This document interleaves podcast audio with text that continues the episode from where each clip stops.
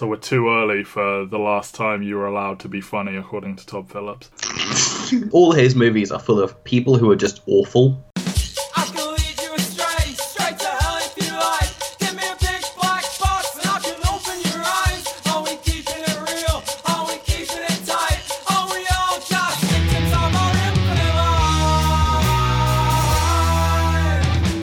Welcome back to EnterTheRealWorld.com. This is There Will Be Movies, a podcast where we chronicle 25 of our favourite movies from a given decade, Volume 1, 2000 to 2009. If you would like to know the rules of this here podcast, why we chose certain things, why we didn't choose other things, blah blah blah, episode 0 is pinned on the page for this podcast on the site.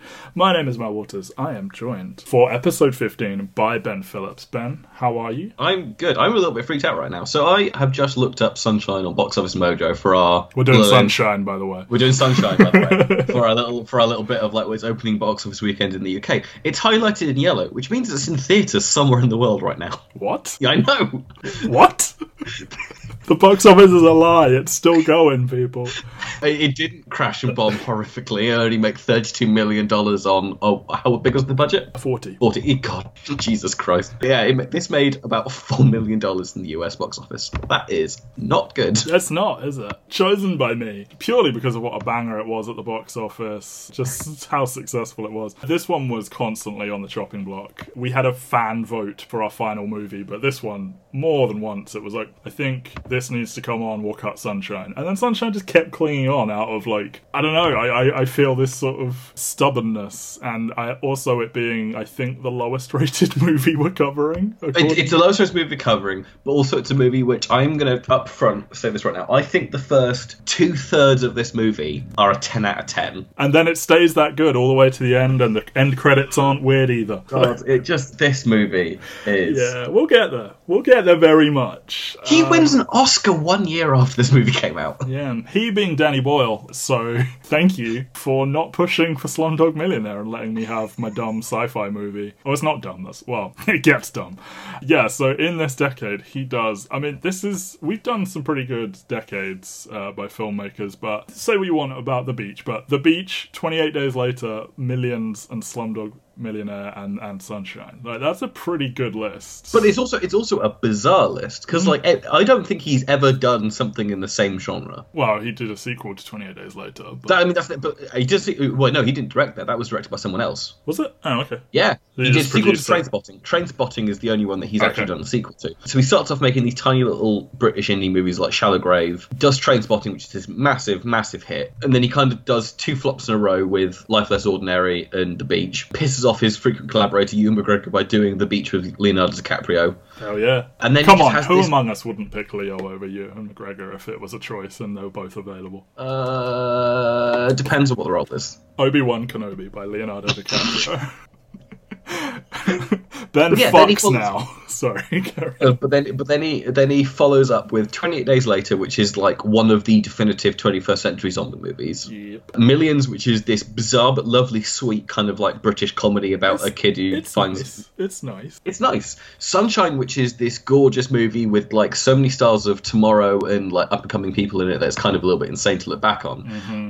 Oscar winning movie set in in India are based around Who Wants to Be a Millionaire, yeah. starring one of the stars of Skins. of Skins.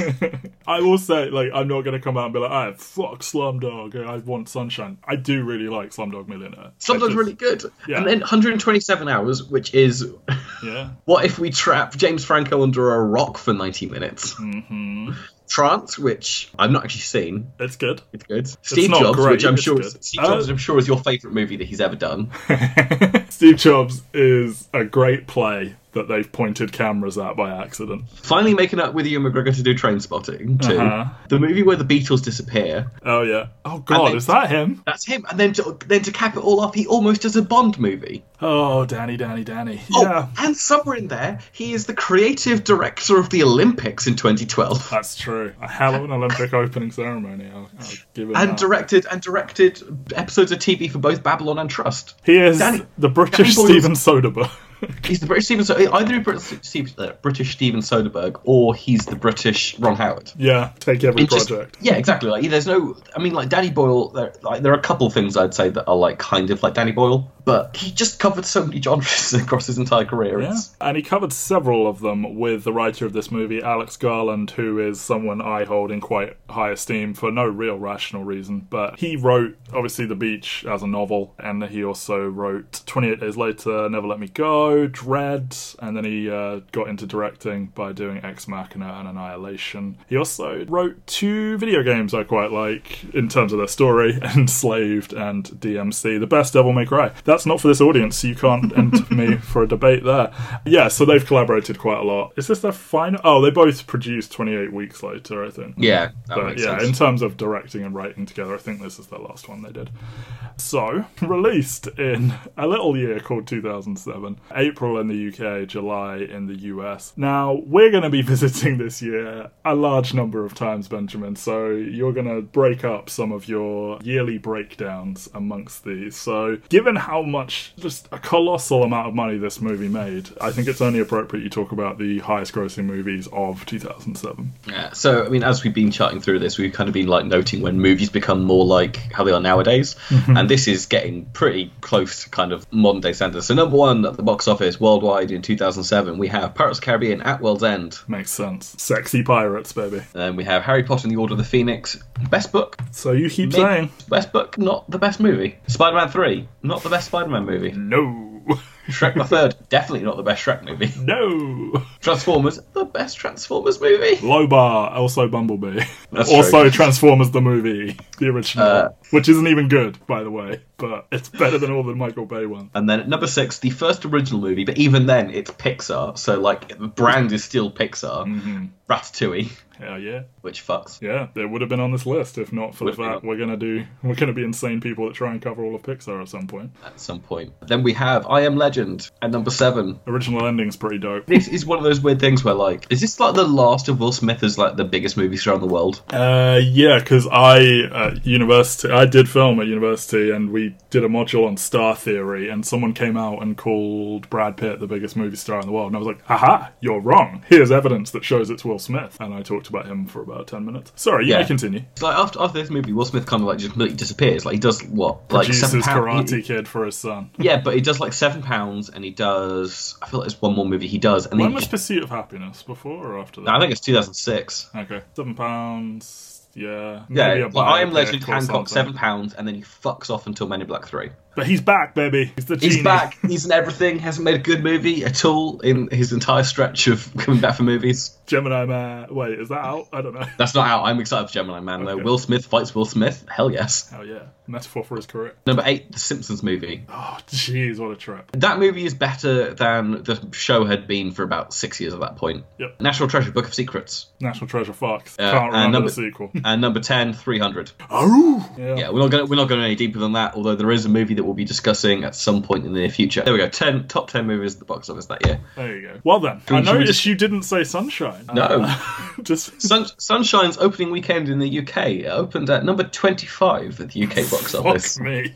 That's got to be the lowest of anything we're ever going to cover. earning earning just two hundred and forty thousand dollars at the UK box office. they spend more money on like opening parties for some of these Marvel movies. like Jesus Uh, Christ. number one movie at the UK box office that weekend was the terrible homophobic piece of shit I now pronounce you Chuck and Larry with $34 million at the UK box office. In some good news, I will say Sunshine does jump up to number 13 the next week. Well, it's making money right now, so It's making money somewhere. But yeah, Sunshine jumped up to number 13 the next week with $1.2 million at the UK box office. hefty. Uh, and then I- I'm just intrigued. Where the fuck is this movie out at the moment? That's your research project. I mean, does that include just like, oh, we're showing it tonight as a one-off? I mean, it's on Box Office Mojo somewhere, so I don't know. They just re-released it. Are they like people are thirsty for Chris Evans? Possibly. Oh, jeez. All right. So it's 107 minutes long. It's wild that they managed to pack two completely different movies into that runtime. so, in terms of background, Garland wrote the screenplay, sent it to Boyle after their previous collaborations, and Boyle's schedule opened up because he was going to make a movie about like a big fire that happened in Massachusetts, and then the like survivors or or, or widows or whatever were like, um, "Don't make this, please," and his movie fell apart. So he can make Sunshine, which is also about burning people alive. Fox were reluctant to give them money because the Solaris remake that they'd made a few years previously completely bombed and blew up in their faces. So they had to get co-funding from. Well, I got it got dumped onto uh, Fox Searchlight, and then they had to get partnering from like they got lottery funding, they got various like rebates and stuff, and uh, just yeah, they had to scrounge together money from like six different sources. They worked on this for quite a while. They spent a year generating like 35 drafts of the script, which is bonkers. Spent a year on pre-production, three months filming, and then a year doing editing and special effects. And Boyle found it all so exhausting, he said he would never make a sci fi film again, even if he is uh, satisfied with the final product. I know one of the stories behind this movie is that like they actually like locked the cast up. Yep. For like, uh, how long do they lock them up for? Like, it wasn't the entire year. I assume it was They, like just they made them live together. I think it's implied to be either weeks or months, but not too long. But yeah, he made them live together, and like they got physics lectures from Brian Cox, and and went on submarines and did zero G training and scuba diving and all sorts of shit, and made them watch movies, and yeah, it was a whole whole thing as they sought uh, after this like diverse cast. Um, not too diverse though, because the studio made them all speak with American accents for the most part, and it feels really diverse. But that's what a trip white dominance is in movies because there are actually more white people in the main cast than anyone else. Still, it's just that there happen to be three Asian characters, and then whatever ethnicity they're going to claim Cliff uh, Cliff is in this movie. Will is Cliff? I mean, like they, they, they do a lot of stuff in Australia. Maybe he is actually from New Zealand. yeah, maybe, maybe. Yeah, it's but I just think that's crazy because I mean that's one of the the renowned things and praised things about this. Oh, it's so diverse. It's like yeah, there's like five white people though on this cast of about ten or less. But yeah, would you like a little fun fact about every cast member? I I found some actually pretty good ones. I lived this movie for a hot minute. I'm going to do my backstory of this movie. So, in 2007, I got a little bit obsessed with like Lux Aeterna Right. from the Requiem for a Dream soundtrack. Of course. So this trailer drops for this movie with Lux Aeterna in the background, and I'm just like, this is this looks so cool. Like this trailer is so good to to little 15 year old Ben that basically when the movie comes out, only one cinema nearby is playing it. I begged my dad to drive me over there, force him to sit and watch. It's something he, he- he's not a sci-fi guy, he's mm. not a horror guy. To sit and watch this movie with me Unlucky. to sit and watch this movie with me. He looks so bewildered, and I'm just like completely bowled away by it. And like, I get the movie on DVD the moment it comes out on DVD. I'm actively annoyed that the soundtrack is held up in legals for like Yeah, a year that and was a a half. weird one. And and like some of the, the soundtrack to this movie is phenomenal. yep. Most Like- parts of this movie are phenomenal. Yeah, like Adagio in, is it Adagio in D minor or G minor? It's one of the two. Is is like again is become a trailer song eh, as well as the fact that like in Kick Ass there's a scene where Hit Girl does her like thing to save her dad, and I think like they got they fell so in love. Matthew Vaughn fell so in love with them temp tracking this song onto the um onto the movie that they just bought the rights to it rather than actually come up with score. I like when that happened. Um, I mean, John Murphy worked on Kick Ass as well, but I think it is one of those things where like, we'll temp track it and they're like, no, this really works. Just remix it a little bit. um, but yeah, like I was obsessed with this movie back in 2007. I still think this is like this is the first 15 I saw in the cinema after I turned 15. F- Hot Fuzz I saw before I turned 15 in the cinema. This is. Yeah. the first movie that I was old enough to see in a cinema by five days. I saw it on TV really late at night one night. I was like, "What the holy fuck is this? Why isn't this like the biggest movie on earth?" And then the end came, and I was like, "Oh, okay." So you will probably know all of this trivia, but I'm just going to run it down. Are we going with Killian or Cillian Murphy? By the way, Killian. Killian Murphy became an atheist after doing all of his research into physics and stuff. Did you know that? I did. Rose Byrne thought it was a rom com before she read the script because of the title. Didn't know that one. Okay. Michelle Yeoh's audition went so well, Danny Boyle said pick any character in the script, male or female, and you can have the part. You that one. Chris Evans is legitimately dunking into cold water at the bit at the end, and his teeth chattering and all that is 100% legit. Knew that one. Okay, I was stretching there. I was going to go with Chris Evans, went on to become Captain America, but. yeah. What? Uh, Cliff Curtis in the scene where he uh, gets, you know, completely fucked up with all the dust and stuff. Uh, he blocked his nostrils and ears with cotton wool so they could legit just absolutely bombard him with dust from every angle to make it look real. That one, that one. super, super stretching. Mark Strong is in another movie called Sunshine that came out in 1999. Didn't know that one. Yeah, and uh, Pinbacker's injuries are based on Niki Lauda, which oof. Benedict Wong. This is the worst fact of all. Sorry, but he believes his character committed suicide uh, rather than being killed by Pinbacker. But Danny Boyle disagrees. Who knows? Who's right? I agree with Benedict Wong. I do as well. Hiroyuki Sanada had the spelling of Kaneda's name altered from it was originally spelled Canada, like like Canada with a K, and he changed. he had the E put in to make it a better like actual faithful Japanese name. Hmm. Hmm. And my favourite of all, Troy Garity. Garity. His character Harvey is named after Harvey Weinstein because Danny Boyle didn't like him after working on the US release of Trainspotting. So they were like, let's make the biggest prick in our movie called Harvey. Ahead of their time by years there. The only thing I know Troy Garity from Oh, after this movie is fucking Ballers, where he plays like the lawyer or agent, The Rock. Okay. He's also a shit in that movie, and He's, also I think in he's quite TV good show. in this, so I'm surprised he isn't more prominent. I'm not saying he's like a star, but I thought, yeah, this, this guy could land TV roles probably. Anyway, let's get into it. So, Killian Murphy gives us our premise via narration at the beginning. It's 50 years in the future, the sun is going out, as it were. So, they deployed a ship called the Icarus, which is supposed to detonate a massive bomb inside of the sun to reignite it. And I think it's been eight years since they failed, so they've launched the Icarus 2, or it's been less time than that, but yeah. And that is the ship which our lovely cast are aboard. I know you get a lot of flack when it's like, oh, voiceover explaining the plot of the movie, blah blah blah Hmm. blah. It's, it's so lazy. Show don't tell us and stuff like this. But Yeah. uh, this movie just basically goes like, right, here's the premise. That's all you need to know. We're off now. Yep. And I and I so appreciate that because it could have been like ten minutes of them sat on Earth, kind of going, like, we need to send a second payload after, the, after the sun. Instead, it's just like, no, I want to get on with it. There's seven people alone on a spaceship. Well, go. he he deliberately he went out of his way to never cut back to Earth, which is a thing that you often see in these space movies. To like, let's break up the tension. Let's have a couple of Earth scenes. He tried to keep exterior shots of the ship to a minimum to just like really keep you inside these corridors. And he didn't even want to do stars in the background. Like he wanted just just pure black, just to really convey that like they are deep out there in space. But he had to relent to sort of show motion of the ship. But narration can work, and I think Killian Murphy delivers it really well in this sort of low energy. It's it's not done for dramatic effect. It's just kind of like this is what it is. Like here we go. Like, There are eight people on the ship, not seven. I will miscount. We'll, we'll just randomly stab which cast member I forgot. This time it was Harvey.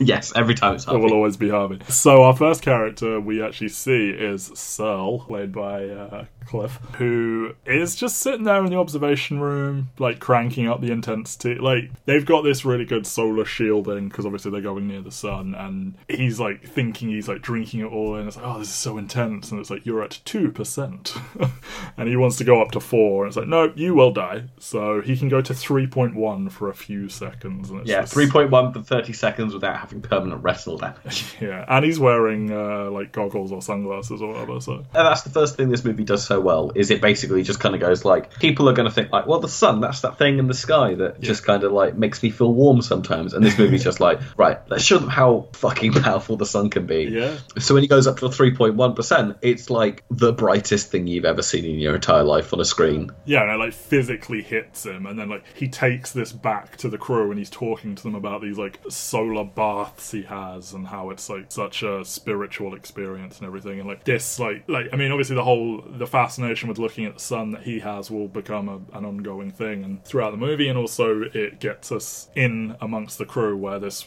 movie is really shining brightest and It, it, it, it did uh, the whole thing, premise of it being like people have like solitary baths in the dark, and like darkness is the absence of something, whereas sunlight is the it presence of you. yeah. it gets everywhere. So they're about to reach the point of no return in terms of uh, communications they can send back to Earth, and this leads us to our first of many squabbles between uh, Capa, played by Killian Murphy, and Mace, played by Captain America, Chris Evans. Sorry. So they get into this little fight because I think Capa took too long recording his message and now no one can. And I love their little fights because they're all sort of terrible and everyone's just like just not Yeah, like, remotely like Ro- impressed. Rose, Rose Byrne's like phone call to, to the captain, just being like, "There's an excess of men or manliness or whatever it is." Yeah, we've got too Like- much manliness or something. Too much man- Yeah, it's just like yeah, so good. And Yeah. and Searle gives him two hours in the Earth Room, which is this advanced holographic chamber, and it's like really be- like when he's like reaching out to try and touch the waves, and then you see on the other side, you can like see his hand almost. I think it is touching the side. Um, it's just really well done, and like this, This movie is movie- fucking beautiful. yeah, this movie is gorgeous.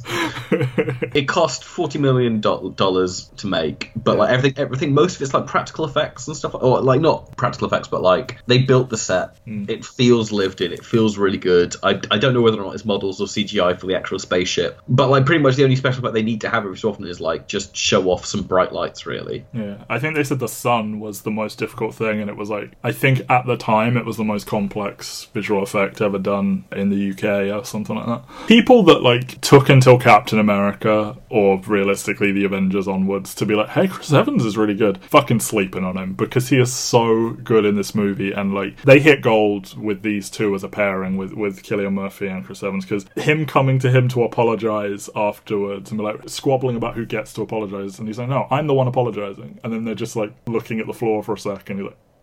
Was that the apology? Yeah, and then he just walks off. It's yeah. I like- think the, thing, the thing with Chris Evans is I don't think this is the first time I saw him used well because I hadn't seen Not Another Teen Movie at this point, hmm. which, Which he's it is what it is, but like he is like wearing all the hats and like leading that movie, and it's like, yeah, well done. You are young to do this Yeah, and he is Fantastic Four. He's the best of the four of them, really. easily. Yeah, But then after this, he doesn't really get much of a chance to kind of do anything interesting, like until Scott Pilgrim. I mean, I, I, I've not, I've not seen The Losers, but I bet he's good in it. I bet, I bet if we dig out all these Chris Evans movies no one's seen, he's good in every single one of them. yeah, that's the thing. Is like when when he gets Captain America, it's like, oh, it's Fantastic Four. And the thing is, I, in the back of my mind, I was like, oh no, I really liked him in Sunshine. And that's kind of like what I went to as being like my trust for him because he threads the needle of being Bit the- militant and also Yeah, a little he's- bit he's- like he's supposed- impulsive. he's supposed to be the guy who's kind of like holding up what the plot of the movie is, and you're supposed to kind of dislike him for it. But But he's right. The movie, kind the, yeah, the movie makes a point of like he's correct. Like Yeah. every single thing he says is the right move that if they should always, do. if they just listen to every single one of his opinion, well, maybe not every one of his opinions, but like every time he asserts what they should do, if they'd done that, they probably have all, maybe not all of them, but most of them would have survived. Like I mean, like step step one, the mission is this. We don't do this, and then And then, yeah, like, but this is the yeah, so- person that should do this, and this is the person that shouldn't do this, and this is what's important. And oh, he's so good. And and him,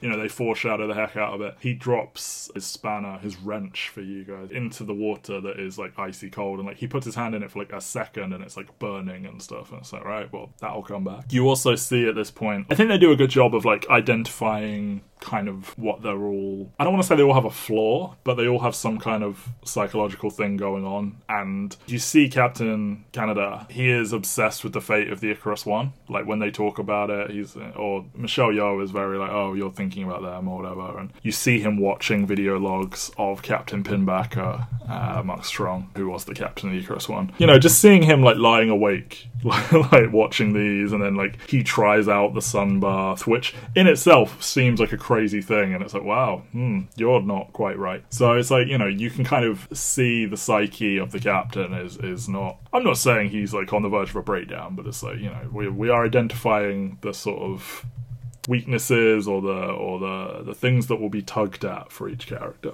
Yeah, like the, the eight characters in this movie, they do so well to sketch them as quickly as they do. Like, obviously, there are a few actors in this movie that don't get as much to do with other people. Like, at the end of the day, Killian Murphy, Chris Evans are the two most sketched. Yep. Out of anyone, and then obviously, like, there's a couple of characters who get to go on the missions and whatnot, who Yeah. get a little bit more shading. Oh god, when they literally leave the women behind, it's like, oh my god. and the women, uh, the the girls are both like doing a lot with nothing, almost, or not nothing, but little. Yeah, I mean, like we'll we'll get to their role in the plot of it, and I think Rose Byrne does a hell of a lot with like her one big kind of emotional crux scene. But yeah, like very much they are not part of the action. They don't get a lot to do.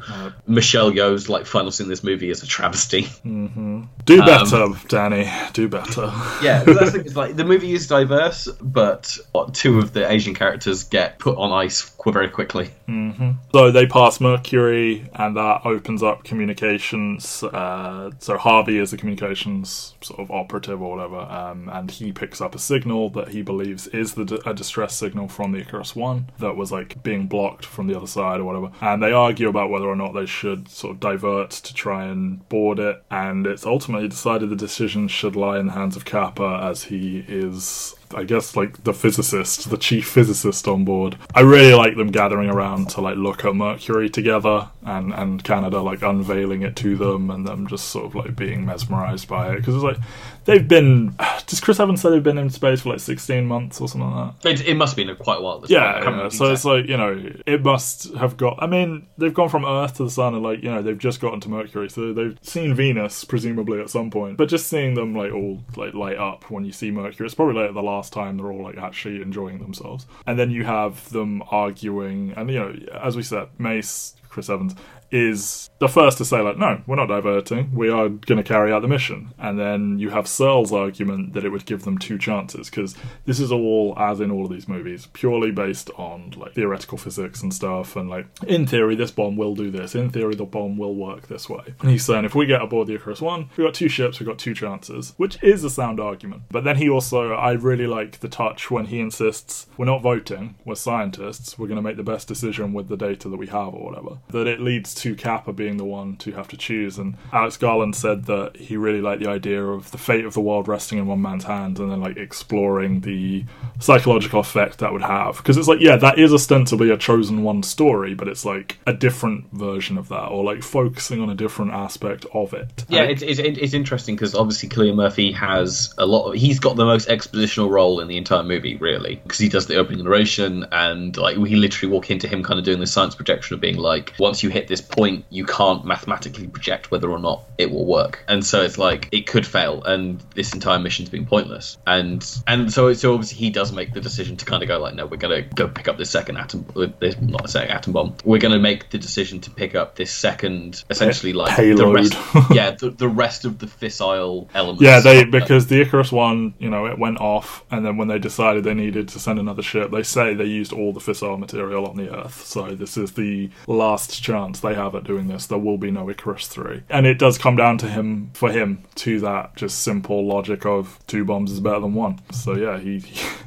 says, let's go ahead with it. And after adjusting the trajectory to line up with the Icarus one, Trey, Benedict Wong, he realizes too late that he's not accounted for adjusting the angle of the solar shields by one degree or like 1.3 degrees or something like that. So they're going to have to go outside and check on the damage that was done because the ship has like temporarily, it's not gone offline, but it's like got a blind spot or something. So they have It's, to. it's like it's like wrestle back control from them, and if they don't find out whether or not there's damage, then they're fundamentally flying a flawed ship. yes, indeed. And I I Um, love, I love that the movie kind of makes a point of like going like it's it's like 1.1 percent or 1.1 degrees I was off by, But that's and the movie's just and it's everything, and the movie makes a big point of going like this could have fucked them. That amount of difference could have caused the entire ship to just explode. Yeah, one percent more of the solar shields when Searle is doing his solar bath. You know, one degree of adjusting the shield. They're like, yeah, they they don't want it to be big and sexy. They want it to be scientific. And you know, many scientists have criticized this movie, but Brian Cox comes to its defense, so that's good enough for me.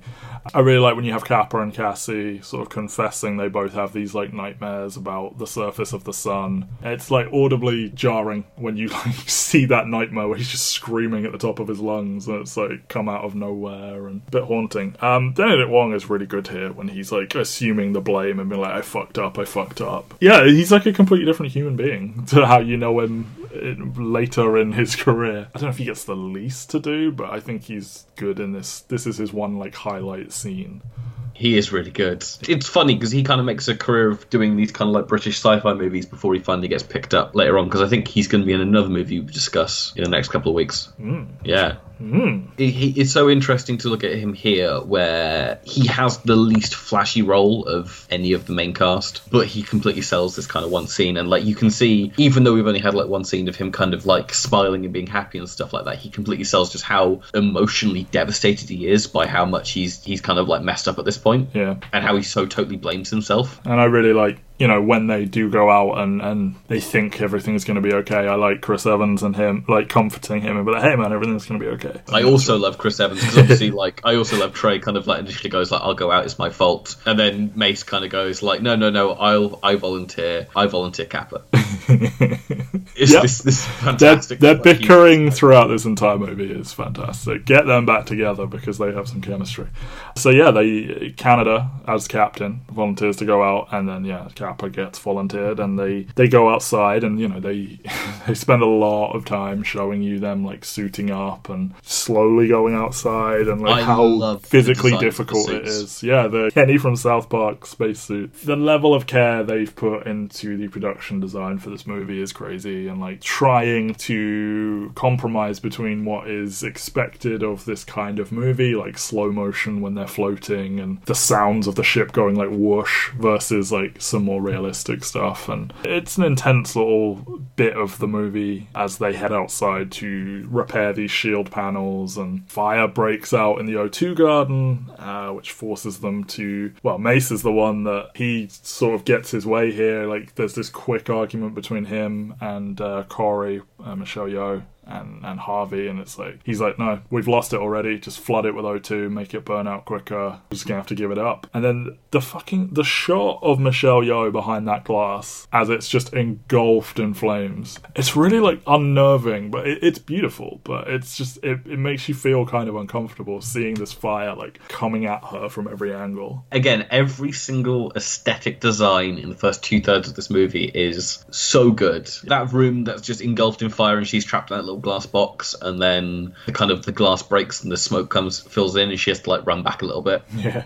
The bizarre but lovely design of the ship itself. Like this giant dish with like a little tail essentially that is the main Yeah. ship. You know, the And swelling and- and- music and yeah, then- Yeah, 'cause this is this is this is the first time that the adagio kind of like theme comes in is around now. Just as like because obviously like now they've had to move the ship back. Kaneda and Capa have to kind of like finish what they're doing and get back in the ship really really quickly. Yeah, and like, uh, but Capa is like having a difficult time of it clearly, and Kaneda sends him back, which is you know a good thing for the plot of the movie because Kaneda moments later gets just fucked up by the sun. Is again, it's beautiful, just like a sea of fire just washing over, and he's gone, and it's Yeah. oh. and and like but like like because we've had that hint that he's like both him and Searle are kind of like obsessed with the idea of being engulfed by sunlight. Yeah, and he like asks And- his dying moment. It's like, what do you see, or like, what's it like? Yeah, or- Searle wants to know what he sees, but Kaneda has made the point of kind of like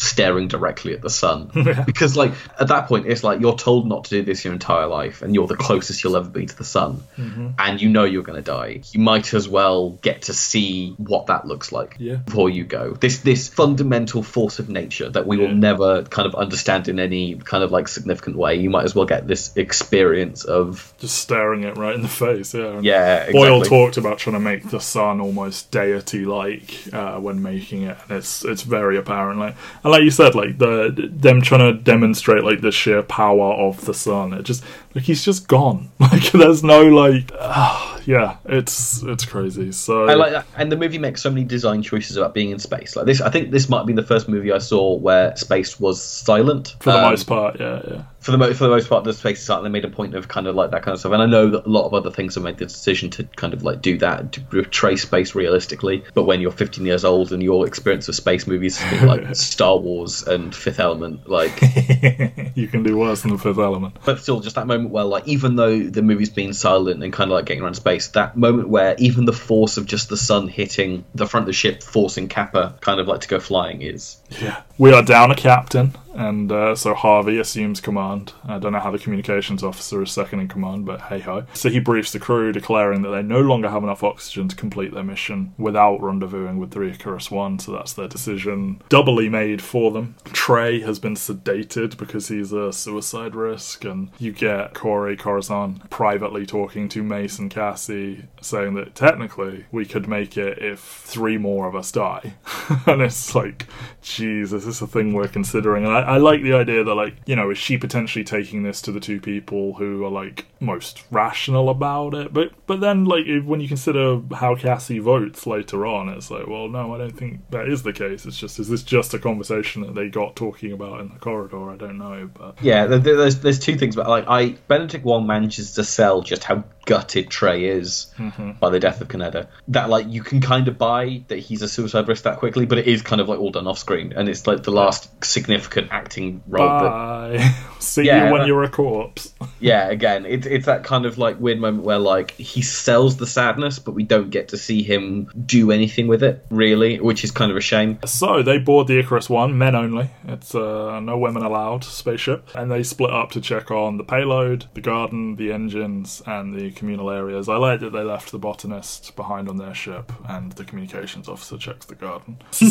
Suspiciously, all of the systems are fine, pretty much. Uh, there's plenty of air, there's plenty of food, there's plenty of water, and there is at this moment no sign of any corpses. And you get these split- Flashes. Yes, split second flashes of like pictures of the crew, and the first one's really disturbing because he looks like he's like covered in blood, and I don't think he actually is. It's just like It's, it's it's so quick and it's so oversaturated. In my in the back of my mind, every single time I rewatch this movie, I'm just kind of like, I feel like this would have been fun if they managed to get more big actors. yeah, if they've these gotten roles. cameos by people, yeah, for sure. If if if this movie comes out today with this exact cast, so it gets a way bigger budget and more box office attention and stuff, yeah, for sure they get like a little uh, fun set of cameos for the Yeah, like you there. you chuck you chuck like Ewan McGregor in there. Like Yeah. you you get him in for a day to take this photo. Um, So the Icarus is covered in this thick layer of dust that is pronounced by Searle to be human skin. It does a great job of conveying how long the ship has just been afloat, that there's this much dust or, or human skin just there. And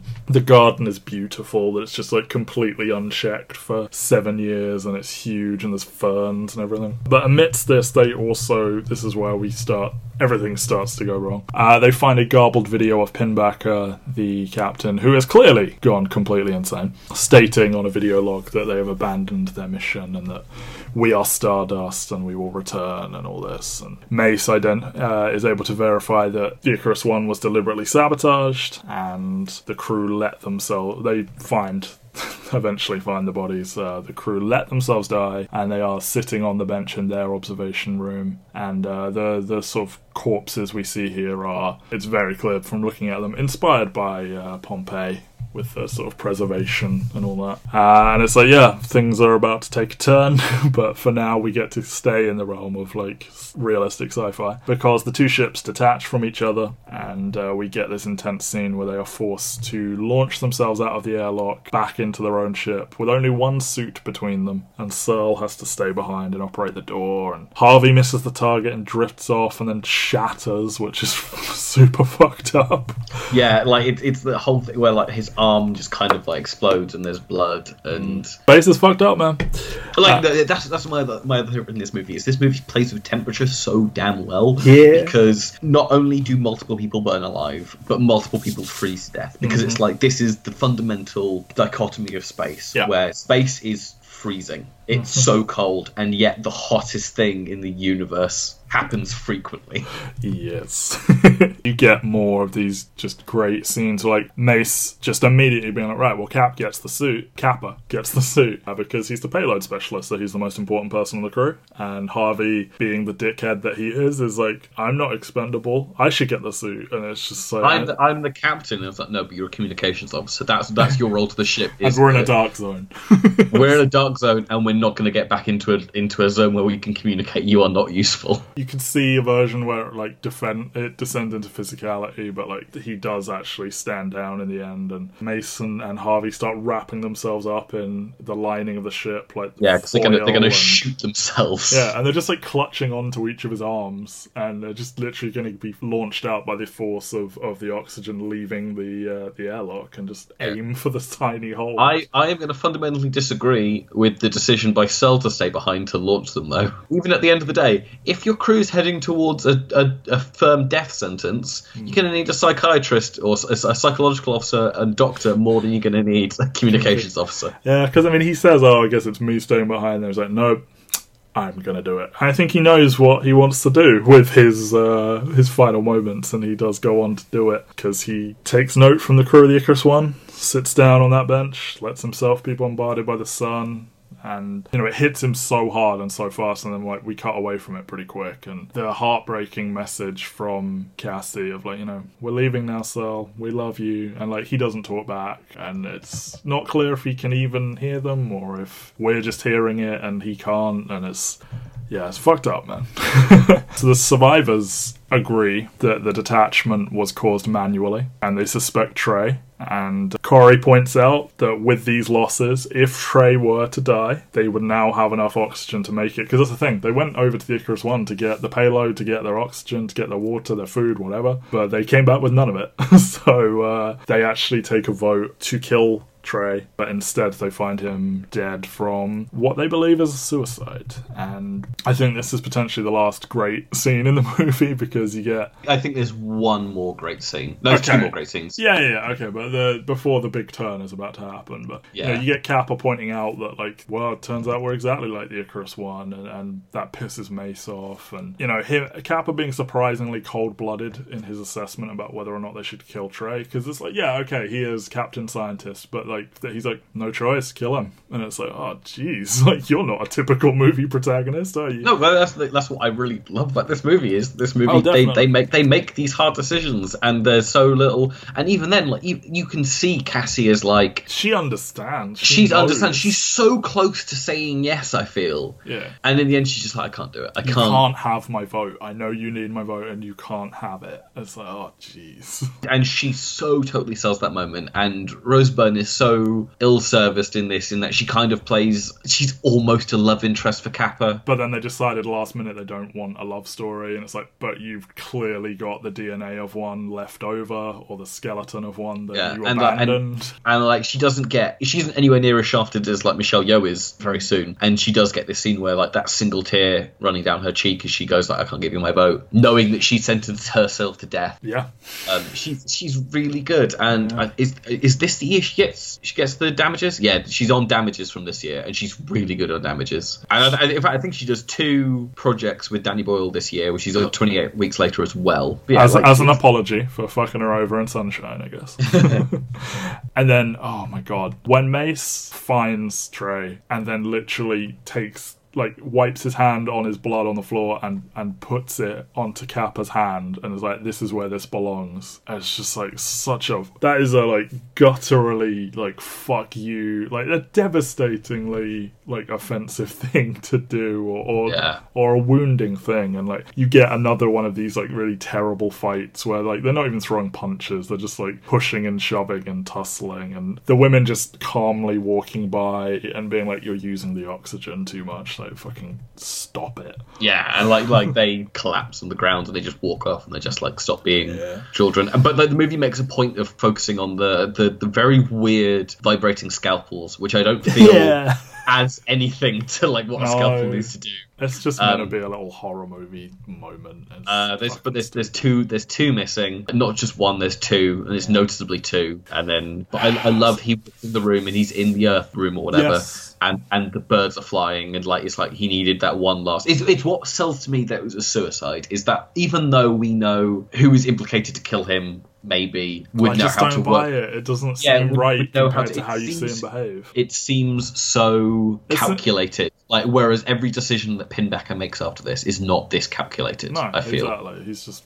He's just a crazy wild animal. So let's move into what is renowned as the best portion of this movie. Everyone loves it. No one has ever said, "Oh, it's crazy" when this suddenly changes into a different That- movie. that's the thing is like I wish we had a different opinion on this movie. I wish we could say like this this turn feels because the thing is I can explain why they make all the decisions they make in the second half of the oh, in the in the final act of this movie. I just don't think it lands at all tonally with the kind of like the the claustrophobic. Yeah, that's what I'll offer up. The closest thing I can come to like having a different opinion is I think they definitely could have made a space slasher movie work. It's just it's come far too late and it's such a tonal shift from everything else they were doing. If you had made that movie from the start, I think these two and this cast could have made that work. And equally, I think they had enough here to carry through the super realistic, just space is hard psychological drama to the end. But it's just this decision to just mush those two parts together and to do it so late on. Not even like a midway twist or like a, oh, it turns out they were hiding a different kind of movie in the movie. Like, stuff like that can work. It's just, it comes so late and it's such tonal whiplash to like, It, it, it, welcome yeah, to a such, slasher It's such tonal movie. whiplash. Pinbacker is not interesting. The most character development he gets is that we see Kaneda and Searle's sun madness, really. Like, is, is the only way to describe it. Ocean madness.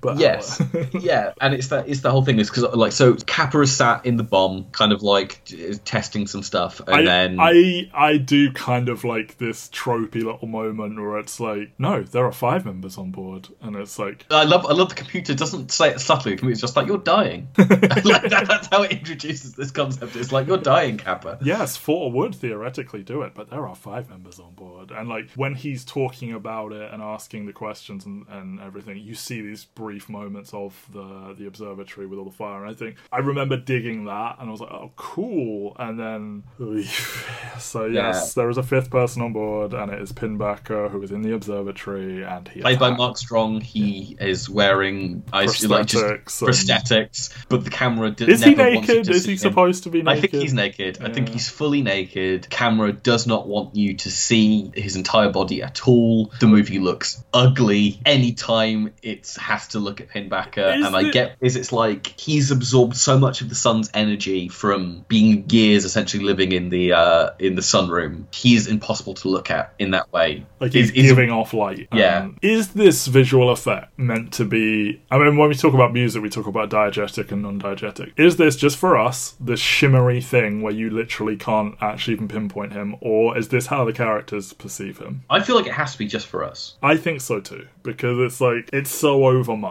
you know, and like it's a different visual thing that they're going for. I just think it whiffs, and they commit so hard to making it so fucking difficult to figure out what the hell is going on. And it's just when Capa first walks into that room, and you can't even perceive what is happening, what the shape of this person is, where Capa is in relation to him in the room. I think that it's like, oh, this is good and different. But when it's when they start moving through the ship and like physically Well- interacting with him, it's like this has dramatically stopped working. Yeah, I think I think the, the, the it starts to get bad the moment where like he lashes out and slashes Capa's chest. Yeah, it's like I And- could have done with it suddenly like locking into place or something. Like like all the effects drop and suddenly here's this like real fucked up looking dude. but Yeah. no, they keep it abstract. The other thing I'm intrigued by is, do you think that Pinback has spent time in like a fully turned off sunroom? Well, yeah, I mean, there is this idea that, like, you know, he has mutated or something, and it's like this should kill him, but the gradual exposure has made him, like, able to take more and more, and, like, he Because that's the thing is because obviously Searle dies by going into their sunroom, so when the shield disappears, he just fully gets bathed in light. But then there's the question yeah, of like, when well, Capa's leaving the room, he's, like, full light, and he goes, like, ah, but then he's fine. Yeah, but like Pinbacker's like also like he must have spent time in on his ship in that sunroom for him to be this fucked up, unless he was like hiding somewhere else most of the time. I just assume it was like constant low levels that gradually ramped up and up and up. I don't think he's sitting there with the full beam on and just like making a sandwich or anything. Yeah, I think the thing is, and there's so many things in this movie that I just appreciate, kind of like working and hinting towards this, but they go so full on with it. I love that Cliff Curtis. Anytime you see him from a certain point in this movie, in the in the movie, like his skin is peeling off, Yeah. and then we find out what the actual culmination of that would be when Mark Strong shows up. Yeah. oof, oof. So Pinbacker gets to work sabotaging the ship. He removes the Icarus 2 computers from their coolant tanks, and it's like they are so powerful that they need to be constantly submerged in ice cold water, otherwise they just overclock and melt. He murders Corey. And Mace dies restoring the computers. So Corey's dying moments coming, you know, she finds this like lone sprout or shoot. Nice, good moment. ash. I yeah, do, lovely. do enjoy that. Sitting there just like in disbelief, and then Pinbacker just walking up behind the Asian woman and just stabbing her. It's like, yep, fuck you, bite. And she dies holding the little green thing. Or she's like in this weird little pose where she's kneeling and holding it, and it's like, yeah, bye, Michelle Yeoh. Surprisingly similar to another movie I saw this year where um, Andre Benjamin just gives up and buries himself. Oh, good, wonderful stuff. Let's treat minorities this way. Capa having It's a it's a weird movie. Rob Pattinson jerks off. oh, good. What the hell was this movie? Oh, that one. High life. yeah, that one. Okay. Capa having to talk to Mace through the microphone in one of the suits, I thought was a good touch. It's not just this magical like communication system where you can talk anywhere. And then Mace lowering himself into that icy water, and not just once but twice. You know, like He's, he's on the third one, isn't he? yeah, he, he does it well. Yeah, doing it three times. But like, you think about how they treat that first shot, where like, Yeah. he quickly snatches that spanner out of the water, and he's like looking at his hand like he's burnt it, and then to like put his whole body in there and get out, and then it's like it's not doing it once. It's that he's come out and he puts himself back in, and then does it a third time. It's Yeah, like he th- th- that I've done kind of like plunge pools and stuff like that, Yeah. and the amount of restraint it takes to not immediately kind of like lift yourself out of it. And Yeah. I know he's fully clothed and everything like that, but he's already Oh, suffering from shit. like he's suffering from cold burns already from the Yeah, his, his- thumb his- is like super frostbitten, or I feel if they if he'd survived longer, they might have had to amputate his hand or his thumb or something uh, from Yeah. the exposure to space. But yeah, like seeing him just go in repeatedly and like get slower and get weaker each time as he like pulls himself back out, and yeah, it's super fucked up. Yeah, and he's talking Capa and saying like, "You need to figure a way out of this room that you've locked yourself into," because or not. he not locks he's him in the airlock, doesn't he? Yeah, he's in the airlock, and rather than sending him off into space, he just locks him in there. yeah, exactly. It's like, yeah, you're fucked. Bye. Mace was originally scripted to just, it just gets so cold that he just can't get out of the water and he just dies or, or something like that. And Danny Boyle, like, fell so in love with how Evans had portrayed Mace throughout that he was like, I think it would take more than that. So they come up with this conceit of, like, the mainframe, like, lowers and traps his leg. And it's, it's not done in an overly graphic way. It's just, Yeah, you the visual is it- really haunting, you know? Yeah, you see his leg get caught, it cuts away, and then it cuts cuts back, and like there's just the you just can't see it through the blood. It's just this cloud of blood, and it's like we're not going to show you his leg, but like that implication is so powerful, and like seeing him, and it's like, does he die from blood loss? Does he die from the cold of just not being able to get himself fully out? Like it, we don't know. It's just yeah, it's a super fucked up situation. You see him like still talking to Capa while he's dying and stuff, and goodbye, and, Chris and like, he Evans, just he just freezes to death. Yeah. And Capa has to make the decision to like, I need to get out of this. I need to blow the airlock. He doesn't know where Cassie is at this point because Cassie's No. run off and jumped into. Cassie's having a lovely little chase scene with fucking Pinbacker Yeah. that is just garbage. Like the worst of the Pinbacker stuff, I think. When you know that you can't see what's even happening, and you know, like Danny Boyle said, like they struggled with like traditionally you convey terror with darkness, and this is a character that is like made of light almost, and it's like I see you struggled with that, and I don't think you found a solution. Yeah, but that's because that, that's the thing is like you get a close up of Capa looking at like the little thing saying like you need to equalize the pressure between the two rooms or don't compromise the hull. He breaks out the blowtorch, puts Yeah. a hole. Yeah, and you see Michelle Yeoh's corpse like thud by, and it's like, oh, Oh. wonderful. Again, th- this this sequence here. So when when Pinbacker's fucked off into the bomb and it's just Capa doing science to kind of like get himself out of the situation is Playing then around as Matt Damon in The Martian. yeah, and then and then Adagio kicks in and yeah, this this Oh for me God. is, is the emotion. crushes it here when he is fallen down and he is like drooling and swearing and like headbutting the front of his suit, like conveying the like how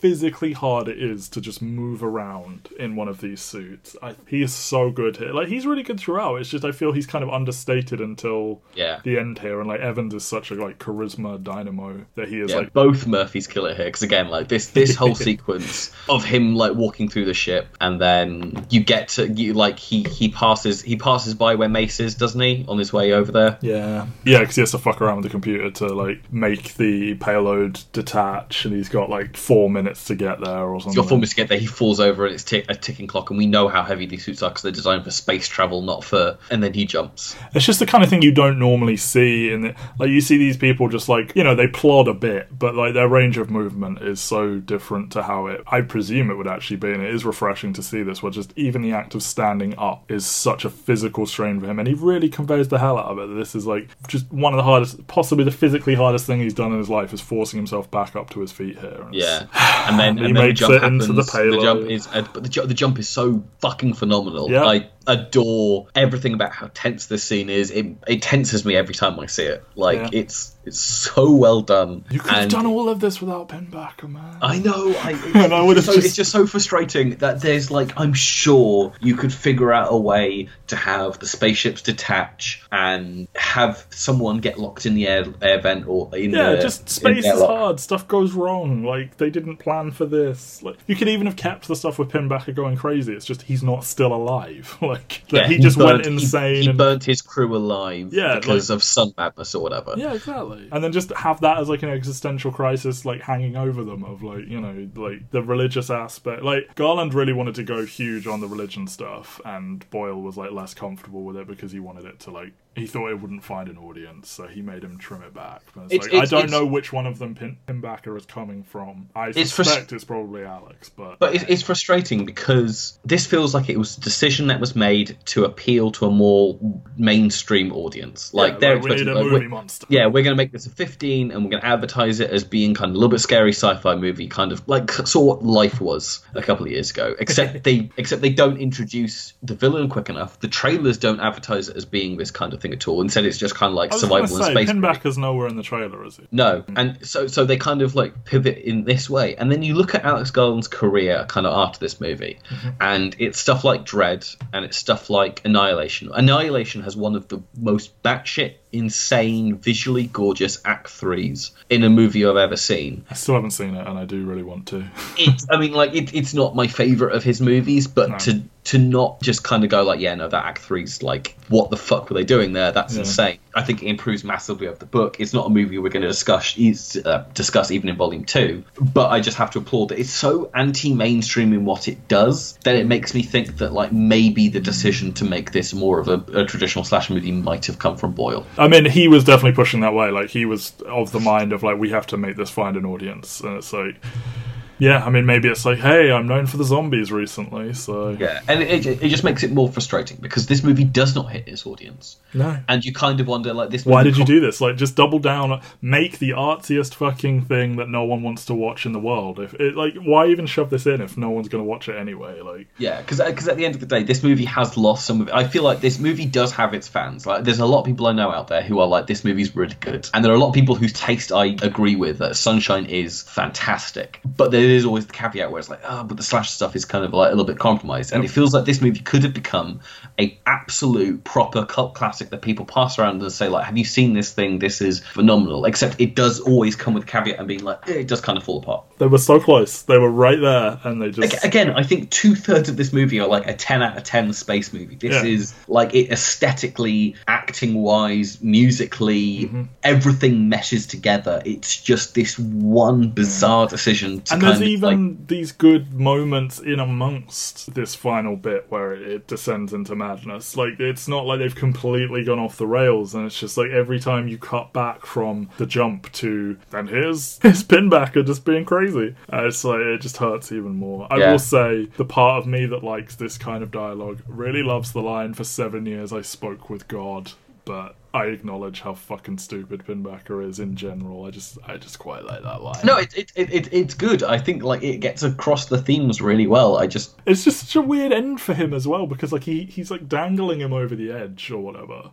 Right, so, so he- yeah, so here's here's the so obviously this whole sequence is they are flying right into the core of the sun at this point. The, Um, the main ship has blown up and they are just in the payload flying directly at the sun. So they're falling into they're falling into like intense gravity. The ship is kind of or the, the Like payload is cube, isn't it? the yeah the payload is flipping all over the place. The movie keeps doing these like pause freeze frames and stuff like that, and I think they're going for the idea that like time is like fucking up. Well, they certainly go for that at the end.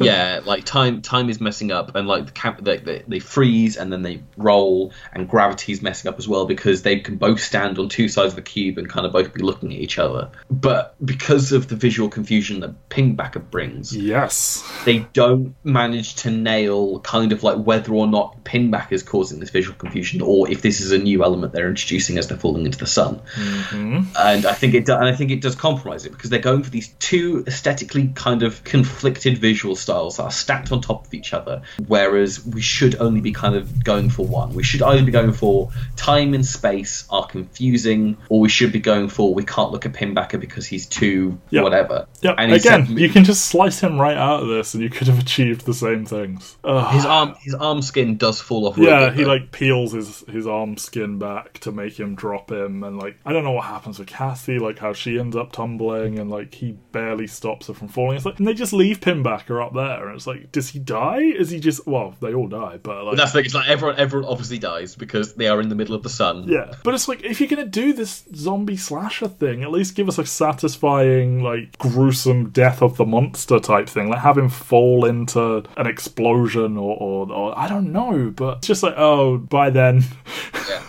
or have And him then- like then- confronted but then- with the sun and be like, ah, you're back, and then just get Yeah. roasted or something. Yeah, but then we then we go into the center of the payload and, And we what happens with most. Cassie? Uh, Uh, he, he leaves her. I don't know. She's like, yep, go, go finish it. yeah, Bye. and then and then we get one of the most visually stunning scenes in the movie. Oh, it's beautiful when he activates the bomb and like you get the electricity all around the walls, and then you get like the wall of fire that stops in front of him, and the wall of atoms that have stopped behind him, and him reaching out to yeah. This implication he said earlier that like time and space and and all these things will like mash together, and it'll be impossible to figure out what will happen. And it's like, is this a thing he's perceiving in like the last flashes of his his life? Probably not, because this would happen so quickly he wouldn't be able to perceive it. But it's like, or is legit time stuff happening where he is reaching out and just experiencing fundamental aspects of the universe we'll never understand? And like, you know, as a physicist, like, would this not just bring him immense joy as a final moment? And like, imagine you take out all the pinbacker stuff, you have some slightly different variations on these final scenes, and it leads to this like existential moment for this guy. And it's like,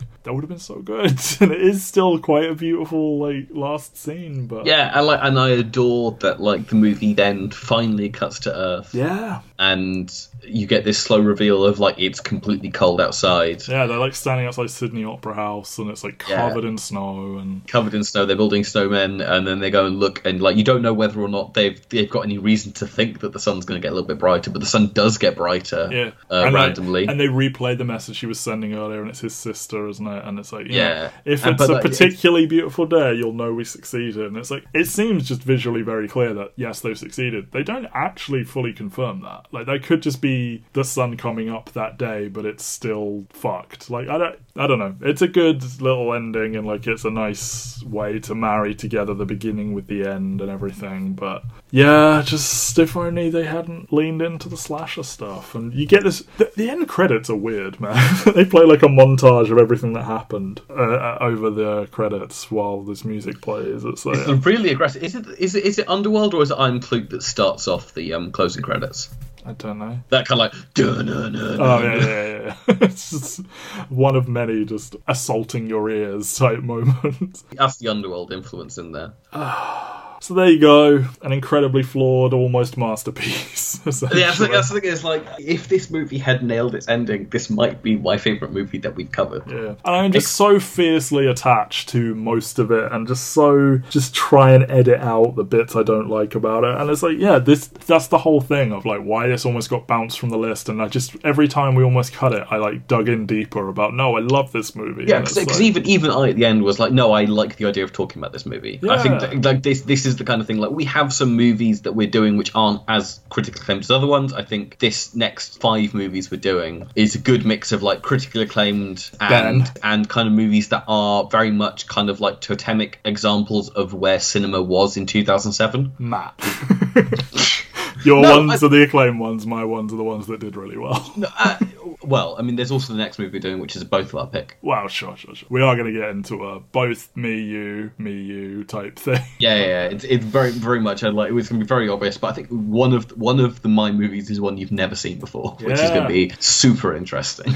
Won't it just? We haven't done many. I think there's been one on here that I hadn't seen, and I just trusted you, and I was like, yeah, yeah, it's good. I can't remember what it was now, but Memento. Memento, yes, that was it. Oh, there you go. We started that way, but we're not going to end that way. But it is. We are more than halfway now. I wish. I wish they just had more time and maybe not money, but just to just really just complete this and make it the movie we all know it could have been. Yeah, like because there's so clearly like everyone involved in this is so bloody talented, and I mean, like look again, at like that. It's a murderer's row of a cast. yeah, and like, but even even then, like the most enduring part of this movie, I feel, is is that song. Like Yeah. you go to the you go to the Sunshine soundtrack, and there's just a list of movies that have used Mm-hmm.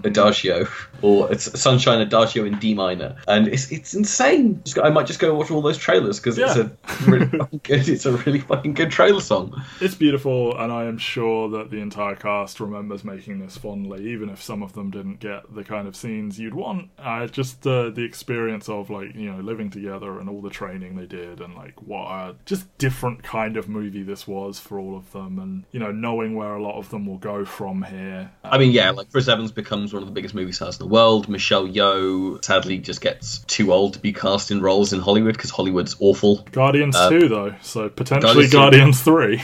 She's fucking phenomenal in Crazy Rich Asians as well. yeah, she is. Um, I mean, like, so, with like obviously like Cliff Curtis, he does the zombie show, which is bad.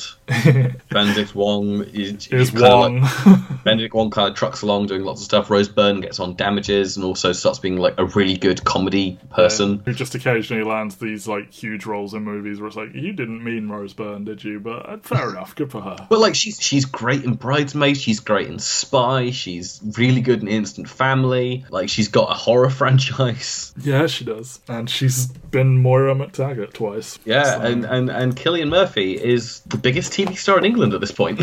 I don't know, it's fucking weird, and it's like so weird to hear him do anything but an American accent because he just keeps nailing these roles uh, where Yeah. he's doing this accent. But yeah, there you go. I wish he'd gone all the way and done the Brian Cox voice as well as uh, whatever else. Anyway, that's Sunshine. We must look forward to next week. Go to entertherealworld.com, go to soundcloud.com slash Mike and Matt, go everywhere. We are on Spotify. We do have the Twitter Will Be Movies, I think is the Twitter address. yes. Yes. Not there will be. Which It is was almost boring. there will be. I thought that was great, but will be movies it is. Just, you know, hit us up. We'll talk about anything you want. But next week we will be talking about Zodiac and, you know, if you want to talk about like a all-star cast of people, but this one did a little bit better.